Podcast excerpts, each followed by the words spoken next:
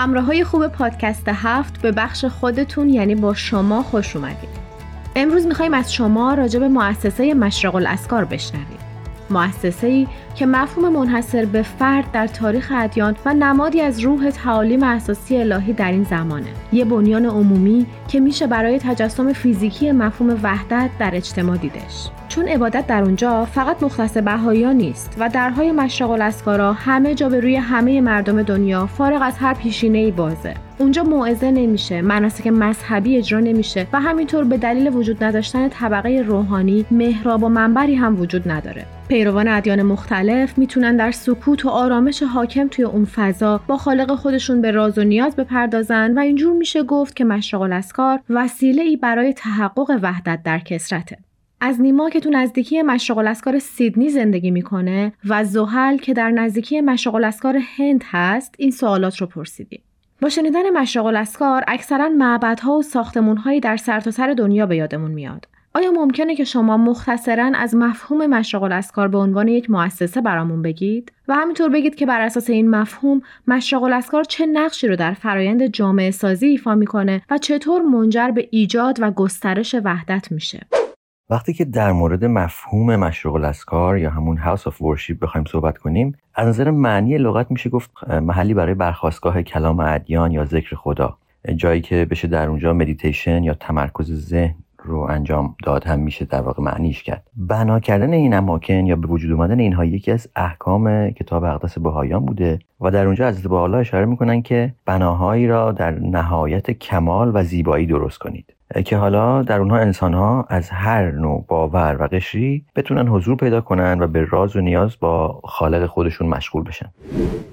مؤسسه مشروق الاسکار بنیش در واقع میشه به معنای بلند شدن ذکر الهی. و می‌تونیم بگوییم که یکی از مفاهیم محوری در حیات جامعه و پیوندهنده نیایش و خدمت است. ما می‌تونیم بگوییم که مشروق الاسکار از یک جهت می‌تونیم به بناهای اشاره کنیم که برای دعا و نیایش تمام مردم از هر قوم و هر باوری که هستن بتونن اونجا وارد بشن و به سادگی بتونن اونجا خالصانه در سکوت دعا بخوانن. این ما می‌تونیم بگوییم ساختمان مرکزی مشروق الاسکار. و همینطور بعضی از ساختمان های و مؤسسات دیگه هم وابسته به مشروق الاسکار است که هدفشان فراهم آوردن امکانات مختلف مثل آموزشی بهداشتی و سایر خدمات در راستای پیشرفت اجتماعی و اقتصادی جامعه است.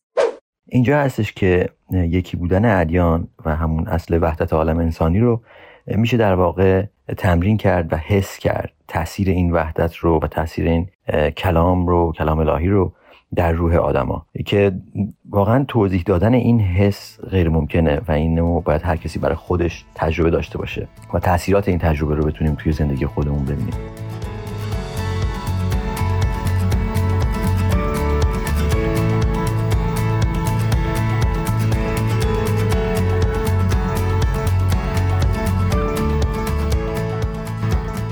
همونطور که می‌دانیم جنبه خیلی مهم زندگی انسان خدمت است. یعنی وقتی ما دعایی که می‌خوانیم این دعای ما باید منجر به خدمت شود. و دعایی که ما می‌خوانیم باید منجر به انجام دادن یک کار یا عمل شود که خیرش به دیگران برسد. چرا؟ چون وقتی ما دعا می‌خوانیم از اون دعای خود ما نیروی روحانی می‌گیریم. و این نیروی روحانی باید یک دلیل شود به خاطر ایجاد تغییر در خود ما و در اجتماع ما. اما قسمی که ما همه می‌دانیم که انسان شریف است و شرافت در ذات انسان است. پس اگر انسان بتونه زندگیش به شکل تنظیم بکنه که زندگیش وقف بر خدمت بکنه این نیاز به یک نیرو داره و این نیرو خدایی از کجا می‌گیره؟ از طریق دعا و مناجات می‌تونه که این نیرو رو بگیره و بعد همین نیرویی که گرفته و در خدمت بشریت اون نیرو رو صرف بکنه.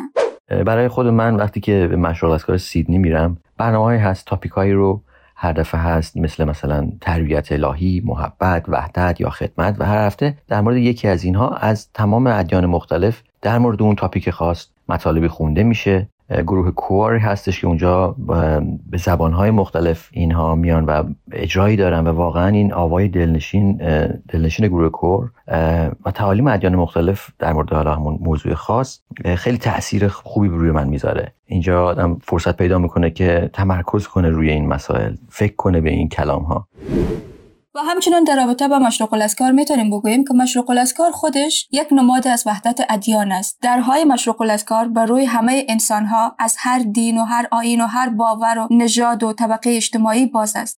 و می‌تونیم یکی از مثال ها برای مشروق الاسکار مشروق الاسکار هندوستان را بگوییم. مشروق الاسکار لوتوس تمپل یا همون نیلوفر آبی. نیلوفر آبی یکی از همین بناهای مشروق الاسکار است که حتی معماری و بنایش حکایت می‌کنه از روح وحدت. چرا؟ چون که گل لوتوس یا نیلوفر آبی برای مردم هند همیشه مقدس است و قابل احترام است. برای سایر ادیان هم معنای پاکی و تقدس را تداعی می‌کنه و همه آنها متعلق به خودشان می‌دانند دقیقا یک صفتی که باید یک مشروق الاسکار داشته باشد یعنی مشروق الاسکار باید متعلق به همه باشه و همه آدم ها احساس تعلق به آن بکنن و بتانند که ازش نیرو بگیرن و آن را مال خودشان بدانند من فکر می‌کنم که مفهوم عبادت و خدمت اینا هر دوتاشون با هم هستن. ما نمی‌تونیم عبادت را از خدمت جدا بسازیم. چرا وقتی ما عبادت می‌کنیم ما یک نیرو یا انرژی می‌گیریم. به یک شیوه می‌تونیم بگوییم که خدمت هم عبادت است و خدمت می‌تونه که بزرگترین نوع عبادت باشه. خدمتی که خالصانه باشه خدمتی که لله باشه و خدمتی که به بشریت باشه.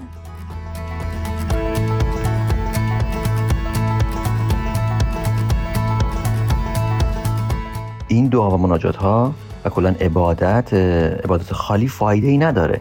اگر اینکه منجر به یک کار عملی یا همون خدمت به عالم انسانی در واقع نشه. و من فکر کنم به همین دلیل هستش که وقتی به طراحی این اماکن نگاه می‌کنیم که در واقع نه تا در دارن هر کدوم از این تمپل ها یا مشاغل اسکار ها در آینده قراره که این درها به جاده ای وصل بشن که می‌رسن به یک ساختمان یا یک مجموعه ای از ساختمان ها مثل مدرسه بیمارستان یتیمخانه کتابخانه و چند تا مؤسسه اجتماعی دیگه که حالا در اونجا افراد بتونن به کار و خدمت به هم مشغول بشن.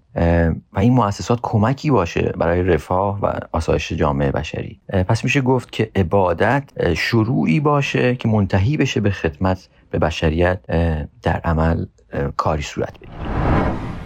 چیزی که امروز تو دنیا شاهدش هستیم اینکه دعا صرفا بیان کلمات یا عباراتی توتیوار اون هم صرفا در زمان مشکلات و سختی تعریف میشه. اما مفهوم حقیقی اون رو میشه اینجور گفت که دعا گفتگوی مستقیم و ارتباطی بدون واسطه با خداست. و مثل غذایی میمونه که روح ما رو تغذیه می‌کنه و موجب رشدش میشه. همینطور قوای روحانی نافه در دعا و مناجات انگیزه خدمت به اجتماع به وطن و به نوع بشر رو درمون تقویت می‌کنه. و این شکلی با باور به یکی بودن تمام آدم ها از بعد روح موجبات وحدت رو فراهم می‌کنه. به امید برگشت پاکی و اصالت دعا و نیایش به قلب هامون و اجتماعمون که به شدت بهش نیازمنده.